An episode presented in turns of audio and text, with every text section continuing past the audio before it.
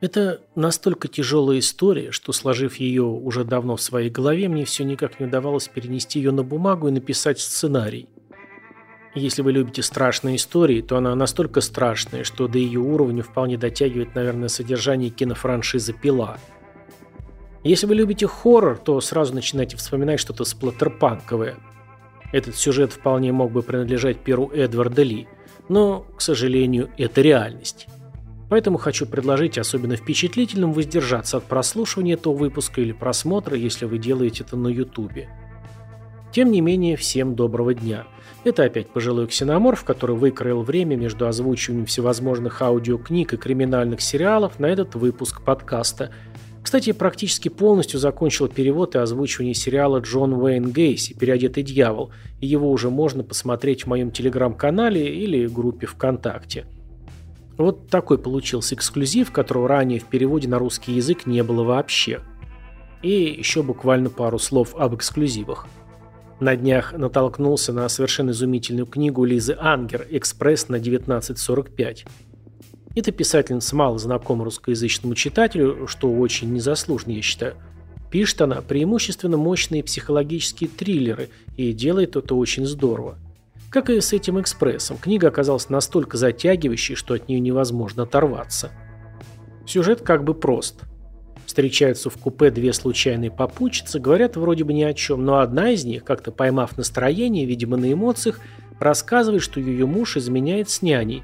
Да пропади она пропадом, и не видеть бы ее никогда. Доехали, каждая куда им надо, разошлись и забыли. Однако вскоре куда-то исчезает няня – ну, это как бы даже и неплохо, думает главная героиня. И думает ровно до тех пор, пока не получает смс-очку. Это Марта. Из поезда. А номерками-то они не обменивались. Но это было только начало, и через несколько дней вся жизнь героини будет вывернута буквально наизнанку. Дальше рассказывать не буду, чтобы не спойлерить, но скажу, что вдохнув в начале книги, выдохнул только в конце – Сюжет настолько хорош и непредсказуем, что эту историю будет экранизировать Netflix, и уже подписал на главную роль Джессику Альбу, которая, судя по ее интервью, согласилась с удовольствием. Так что считайте, что эту книгу вам рекомендую не только я, но и Джессика Альба, а приобрести ее будет удобно и выгодно в интернет-магазине «Читай город». Если вы там не были, то можно уверенно сказать, что потеряли очень много. «Читай город» — это как большая пещера сокровищ, где можно найти книгу абсолютно на любой вкус. И не только новинки, но и отлитую в граните классику. Есть там даже раздел книг с автографами писателей. То есть не нужно где-то ловить любимого автора, стоять в очереди за подписью, а сразу получить какую-то новую, уже подписанную им книгу. Забрать ее можно будет после заказа на сайте или в розничном магазине «Читай город» или в пункте выдачи, ближайшем к вашему дому. И это еще не все. В интернет-магазине «Читай город» постоянно проходят акции с отличными большими скидками и выгодными предложениями. Они вас могут заинтересовать. Рассмотреть все это многообразие можно по ссылке, она будет в описании. Книгу «Экспресс на 1945», как и другие товары интернет-магазина «Читай город» моим подписчикам можно приобрести со скидкой в 15% по промокоду CRIME. Вот это слово «crime» пишем в поле для ввода промокодов прям заглавными буквами на русском языке. Промокод действует вообще на все товары, кроме предзаказов и тех, на которых есть отметка по акции не распространяются. Срок действия промокода с 28 октября по 11 ноября 2022 года. Успейте порадовать себя хорошей книгой. Все ссылки в описании. И давайте же наконец перейдем к сегодняшней истории.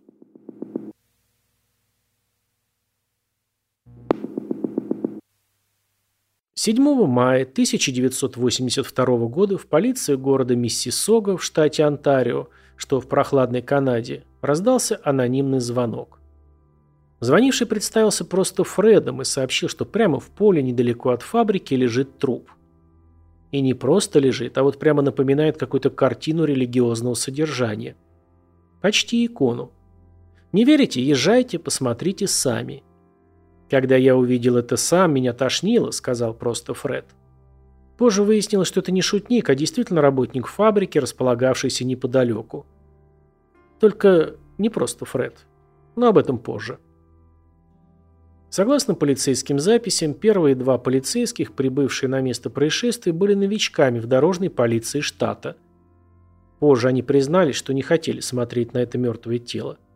Не могу сказать, был ли у них выбор. Скорее всего, выбора не было. После этих событий один из них уволился из полиции, а второй попросил какую-нибудь бумажную работу. Он так и просидел за столом до конца своего срока службы. Когда спрашивали, отвечал, что вид тела Дарлин повлиял на него не очень сильно и краснел. В тот момент никто из сотрудников полиции не знал, что менее чем в 100 метрах от них, на другой стороне улицы, убийца-садист наблюдал через окно за их действиями и мастурбировал, пока не осматривали тело на месте происшествия. Он сам и набрал 911 и представился Фредом, чтобы посмотреть, как найдут его жертву.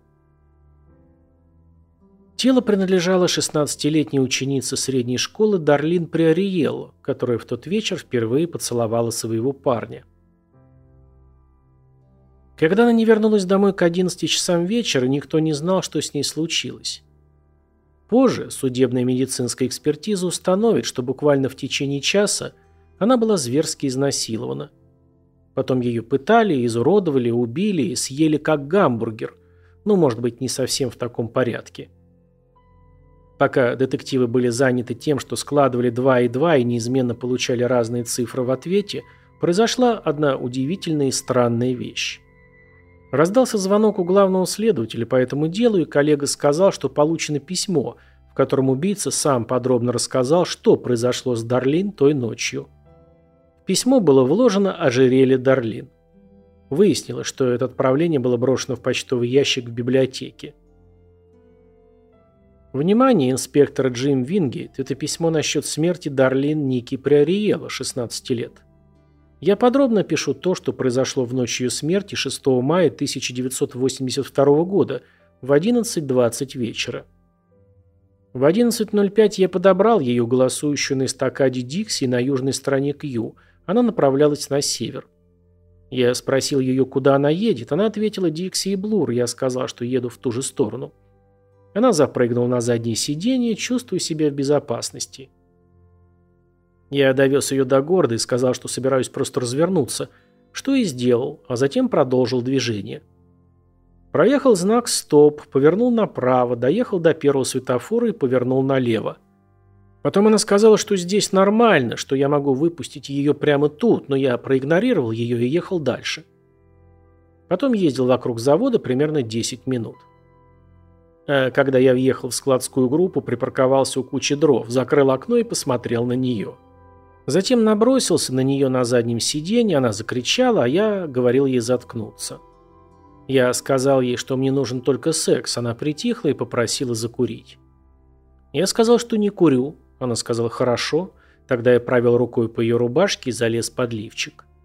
Она задохнулась и улыбнулась, я поднял ее рубашку и начал лизать грудь. Я сказал ей спустить штаны, она спустила, я спустил свои и раздвинул ей ноги. Я спросил ее, девственница ли она, она ответила, что нет. Тогда я начал искать ее дырочку. Я нашел ее и вставил себя, она еще сказала, что не хочет забеременеть. Я держал это в уме. Затем я эякулировал прямо внутрь. Она застонала и кончила, после чего мы оба натянули джинсы. Она спросила, может ли она сесть на переднее сиденье. Я сказал, что да, но держал ее, когда мы выходили. Чтобы убедиться, что она не убежит, я завел ее за другую сторону машины, где сказал, что у меня есть для нее подарок. Протянул руку через окно под свое сиденье и достал маленький кирпич. Она закричала «О нет, о нет, о нет!» в ужасе, и я сказал, что так она точно не забеременеет. Потом я ударил ее кирпичом по голове в район левого глаза, но она не упала на землю. Я был уверен, что она упадет после такого сильного удара, а она просто пошатнулась. Тогда я ударил с другой стороны. Она закричала от боли, но еще упрямо стояла, пытаясь остановить кровь, просачивающуюся сквозь пальцы. Потом я увидел кирпич покрупнее, взял его и сразу сбил ее на землю с первого удара. Несмотря на это, она все еще была в сознании, и ее крик становился невыносимым. Поэтому я схватил лежащую рядом доску и прижал ее к шее. «Не души меня», — умоляла она. Через минуту я ослабил давление, а она все еще задыхалась. Она затихла и сказала, чтобы я не душил ее, а я взял кирпич и продолжил.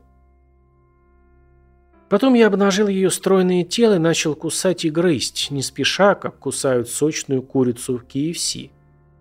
Дарлин была такой же аппетитной.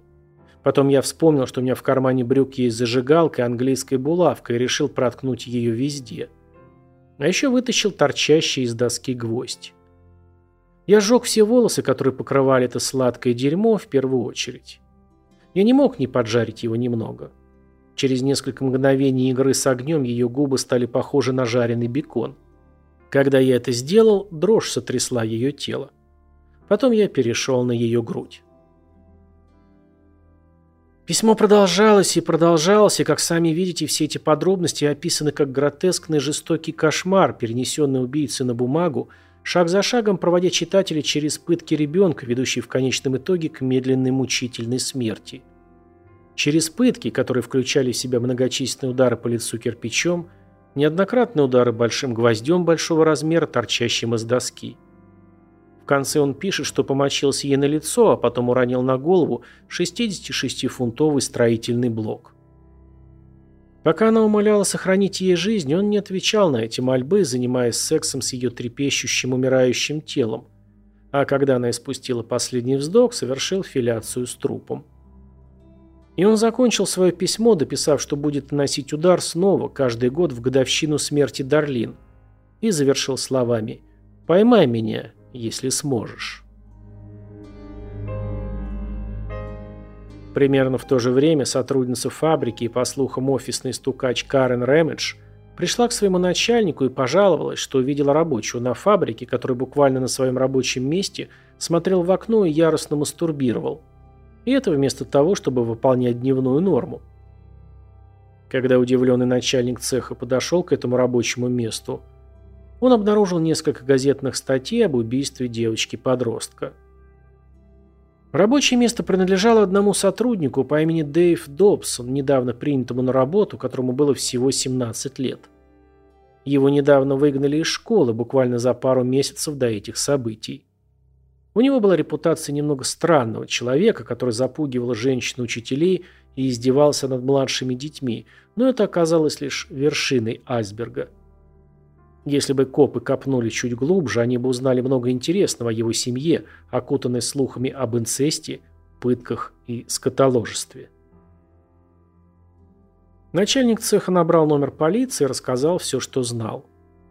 Недолго думая, копы решили, что у них достаточно причин для проверки всех звонков с фабрики. Вскоре полиция задержала сначала подозреваемого, который чуть позже стал обвиняемым в убийстве первой степени – 16-летний Дарлин Приориело. Когда полицейские вошли в дом, Дэйв Добсон сидел за кухонным столом. Он спокойно сидел и ужинал сэндвичем с арахисовым маслом и желе и был абсолютно спокоен. Он, не торопясь, доел свой бутерброд и спросил у полицейских, есть ли у него время выпить еще стакан молока. Через пару дней в полицейском участке встретились мать и сестра Дарлин с пока еще подозреваемым Добсоном. Вот что вспоминает об этом сестра Дарлин Терри. В комнату вошел Дэвид Добсон и посмотрел прямо в глаза моей матери, а потом в мои глаза. Я не могу передать, что я почувствовала. Мне казалось, что от его взгляда у меня перехватило дыхание. Я жалею, что смотрела в его глаза. Глаза, которые в последний раз видели мою сестру живой. Я смотрела на последнее лицо, которое моя сестра видела перед смертью, когда умоляла, плакала и просила сохранить ей жизнь. Добсон сказал, что Дарлин сама махнула ему рукой, останавливая машину. Она просто сидела перед Burger King и ждала автобус. Этому действительно нашлись свидетели. Следствие не сомневалось, что Добсон виновен, потому что это он написал письмо и все описал. Теперь им просто нужно было собрать все части воедино. В то же время судебные эксперты предложили интересный экспериментальный метод. В этом случае в ходе эксперимента тело покрывалось специальным черным порошком, тончайшим слоем, и использовалась высокоскоростная камера с целью найти отпечатки пальцев. Естественно, эта процедура не лишена недостатков. К телу нельзя было прикасаться. Его нельзя было мыть или охлаждать, а так как в то время казалось, что это был самый жаркий май за всю историю человечества в этих местах, то вы должны понимать, о чем идет речь. Специальная высокоскоростная камера попыталась бы найти отпечаток пальца. Это реально один шанс из тысячи. Но чудесным образом, по милости любого бога, в которого вы верите, отпечаток пальца был найден на левой внутренней стороне бедра Дарлин – и какая неожиданность. Это был отпечаток Дэвида Джеймса Добсона. Я ходила в школу с Дэвидом и его сестрой Лаурой. Я больше дружила с его сестрой. Однажды я была на ее дне рождения, это было 15-летие, помню это как вчера. Потом случилось что-то ужасное, мы были там, в подвале, мы танцевали, было темно, люди целовались и просто делали то, что делают подростки. Но кто-то посмеялся над стареньким проигрывателем, потому что он выглядел немного дешево, ну типа как детский. И кто-то пошутил по этому поводу, мы посмеялись, и вдруг из темноты... Дэйв прыгнул вниз и схватил этого парня, я помню, его звали Роб, и, кажется, он был инвалидом. У него вроде был полиомиелит, когда он был маленький, мы называли его кукольным человеком. Потому что он ходил смешно, как кукла, и Дэйв просто начал избивать его. Дэвид был огромный, он крупный парень, а этот кукольный человек Роб был просто маленьким калекой, и Дэйв избивал его, пока тот умолял Дэйва о пощаде, а Дэйв был просто как сумасшедший. И вот такое мое воспоминание о Дэйве. Были другие случаи, когда он делал довольно странные вещи. Помню однажды, когда я просто тусовалась с его сестрой, Дэйв вышел из комнаты родителей и держал в руках вибратор. Он сказал мне, что это вибратор его мамы. Он засунул ее в штаны, включил, потом вытащил и спросил меня, хочу ли я попробовать. Когда я отказалась, он назвал меня шлюхой и начал бить. Да, у Дэйва Добсона точно были извращенные представления о том, что такое веселье, и именно они же помогли посадить его на скамью подсудимых. Когда копы получили инфу о телефонных звонках с завода, они узнали, что Добсон издевался не только над полицией. Он обзвонил половину справочника, пытаясь найти родителей Дарлин. Даже набирал в похоронное бюро, не могу сказать с какой целью, видимо, хотел попасть на прощание.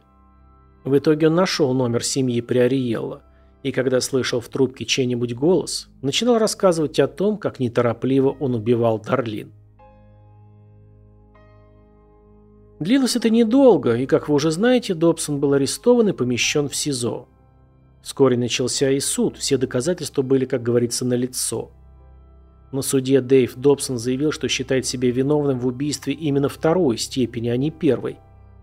У нас эта вторая степень может трактоваться примерно как непредумышленное убийство. Во время суда на перекрестном допросе прокурора заставили Добсона признаться, что он был девственником и что он специально разъезжал по улицам на своей первой в жизни купленной машине в поисках возможности сорвать свою вишенку, как он сказал. Увидев Дарлин, он не мог поверить в свою удачу. Она была девушкой, которой только недавно родители разрешили встречаться с парнями. И она бы узнала Добсона, который часто мелькал в торговом центре. Она торопилась, ей нужно было успеть домой в определенное время, поэтому была не сильно разборчива в способах передвижения. Адвокаты Добсона пытались доказать, что это было преступление на почве страсти, но когда были предъявлены фотографии с места преступления – Абсолютно все в зале суда были единодушны в том, что не было там никаких чувств и никакой страсти. Была гора улик против него, включая отпечатки пальцев, окровавленные кирпичи. Он даже сохранил один из них, один из этих кирпичей на память. На нем были кровь и волосы Дарлин. А еще копы нашли следы его зубов на одной из грудей Дарлин. Это было просто. Они просто сравнили отпечаток зубов с бутерброда с арахисовым маслом и желе, который он ел перед арестом. Дэвид Добсон получил свое и был отправлен в место под названием Кингстон, одна из самых суровых в Канаде тюрем, где ему больше никогда не придется одалживать вибратор своей матери. Никто ничего о нем не слышал в течение 25 лет. А потом он подал прошение об условно-досрочном освобождении. Вот что он сказал на комиссии по УДО. «Я знаю, что я сделал, я знаю, что я сделал, я знаю, что я сделал. Мне жаль, что я это сделал, мне очень жаль. Я приношу свои извинения семье моей жертвы. Я несу ответственность за преступление, которое совершил, обязуюсь отбывать тот срок, который сочтет нужным исправительная комиссия. Но пока они не были готовы работать со мной, а я чувствовал, что обманываю. Я чувствовал, что обманываю семью жертвы, отбывая срок, и я просто подумал, что, честно говоря, чувствую себя довольно комфортно, сидя здесь. Это довольно легко. Я не хотел возвращаться и заставлять семью Дарлин пройти через это опять. Не хочу, чтобы моя семья прошла через это, так что я говорю, ладно, я посижу и после слушаний по УДО. После шестичасового заседания комиссия отказала заключенному в просьбе о выходе на условно-досрочное освобождение. Можно уверенно говорить, что Добсон на самом деле не собирался выходить из тюрьмы, и, судя по всему, в тюрьме многие знали это. Он давал интервью, показывая, какой он отличный парень, и что он не слишком беспокоится об условно-досрочном освобождении, потому что как бы хочет избавить всех от стресса. Но внезапно казалось, что Дэйв был не совсем честен. Как бы случайно всплыли конфиденциальные документы, в которых говорится о серьезных отношениях Добсона с другим заключенным, также осужденным за убийство, и поэтому он хотел остаться в тюрьме. Именно поэтому, а не из-за того показного сострадания, которое он демонстрировал комиссии штата. Вполне возможно, что была такая беспроигрышная ситуация. Семья Приориела получает возможность оставить его в тюрьме, а Добсон остаться со своим ненаглядным амиго. А относительно недавно из-за высокого колючего забора всплыла еще одна порция информации. В ней говорится о том, что у Добсона появились серьезные медицинские проблемы, которые действительно беспокоят его. Конкретно не было сказано, что там спит, рак или может быть и то, и другое. Но в любом случае тюремные информаторы говорят, что он вряд ли надолго задержится в этом мире.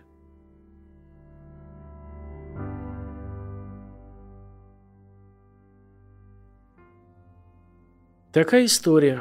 Благодарю за то, что дослушали до конца. Спасибо всем, кто поддерживает меня на Boosty, становится донами ВКонтакте и просто иногда угощает кофе. Это напоминает мне, что вот эти истории на самом деле действительно страшные и помогают людям как-то отвлечься от повседневной реальности, которая по накалу страстей иногда сравнивается с самыми мрачными кошмарами. Заглядывайте в мой телеграм-канал и группу ВКонтакте, следите за обновлениями, все новинки в моем переводе и озвучке появляются там в первую очередь. Берегите себя и своих близких. До наших новых волнующих встреч.